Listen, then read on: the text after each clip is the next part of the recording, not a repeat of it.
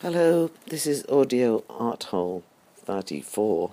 It's this time of year, revving up to Christmas, and uh, thinking about it all.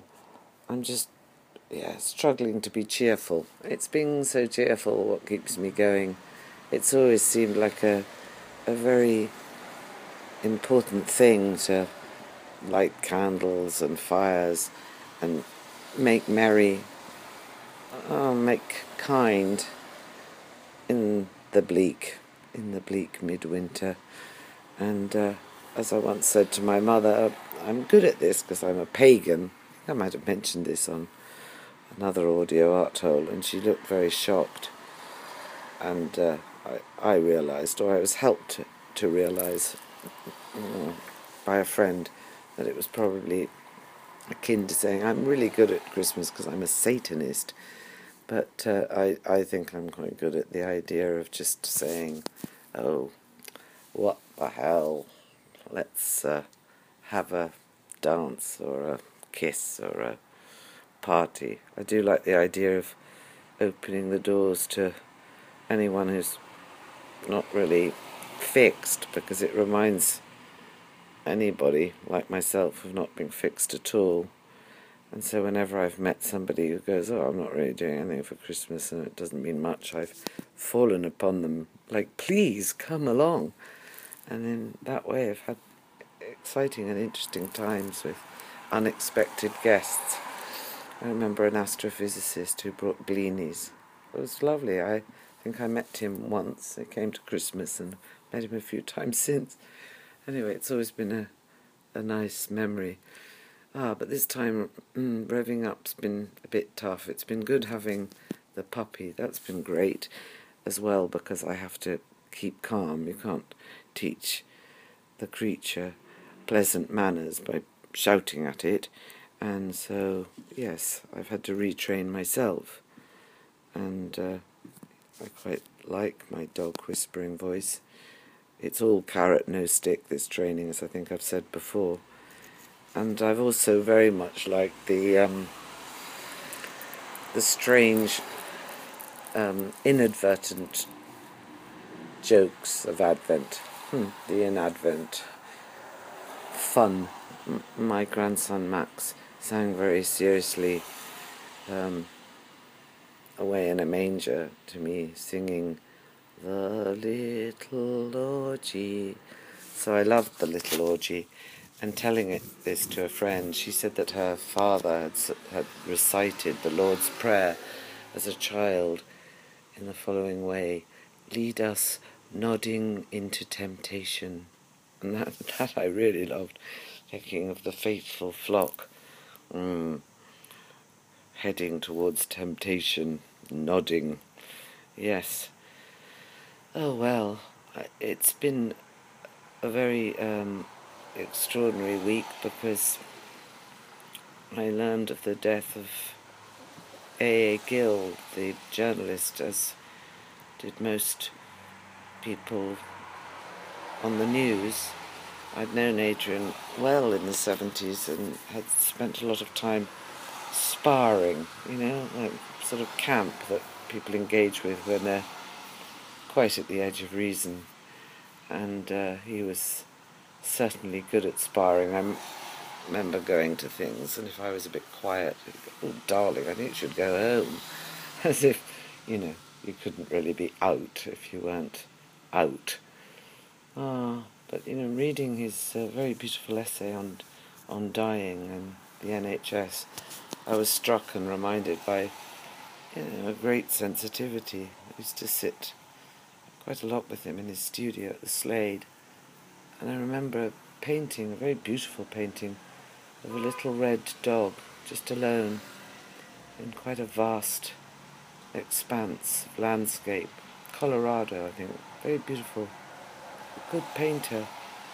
Anyway, that, that struck me as intensely surprising and, and sad. I hadn't seen him for 30 years. Well, actually, I, I did a few years ago encounter him, and it was just around the time he'd been particularly rude about Mary Beard and said she wasn't good looking enough to be on television. And uh, when I encountered him, I think he thought he'd met another Mary Beard. And oh, well, I won't go into it. she said, fuck me. I went, Farker. And he said, well, you've still got your wonderful voice, darling. I said, I've still got my teeth, darling. Anyway, yeah. What a, what a, what a guy. He used to call me Joan of Arc. Joan. I think that's quite telling. Um, not entirely disrespectfully either. Oh, there's the bell. Ask not for whom the bell tolls, it tolls for thee, or it rings for thee. I'm going to have to just uh, pause this. Stop. Yes, well, now back again. Um, yes, that reminds me of the joke that I might have uh, made already on this. I'm getting terribly confused because I never listened to them back. But uh, in the year of all the many deaths, I uh, said uh, no bell for Bob, or no bell for Dylan. Ha ha ha! Anyway, yes, being so cheerful what keeps me going. I um, do think that people with wit are very relieving, even if it can be cruel. It was totally delightful and unsurprising that Mary Beard tweeted something very pleasant about Adrian. Said she would have liked to have shaken, shook, shook his hand. I, I thought that was marvelous and just goes to show. But he was funny. Uh, I mean, he was quite um, disapproving of some of the company I was keeping, which actually was to other people astoundingly exciting but to him was a bit dreary. And I think in the, yes, I know when it was, in 85, I was summoned to a little pretty house in Chelsea. And uh, he said, Where have you been? And I said, Well, I've been having babies. Oh, ugh. I said, No, I, I think I've found my niche. Or somebody else has found yours, he said. Anyway, Yes. Rest in peace. Dear Adrian, wow. It's funny because I, I'd been to quite a few things the Butler's Wharf, terrifying parties, you know, with fireworks and other glass explosions with Adrian, and I was, you know, going to ask him to be one of the voices on Voxbox, the uh, jukebox of people talking about the 70s, but I, you know, thought he was going to be around, so it's strange because I hot footed down to Gustav Metzger because, you know, he's 90 and I thought, well, must get there quick. Anyway, you just really never know. It's a strange season. I was thinking back to Kate, my friend who I mentioned the other day in the you know, to be quoted is to no, is to be misquoted, which I misquoted, and I hadn't really thought of her very much.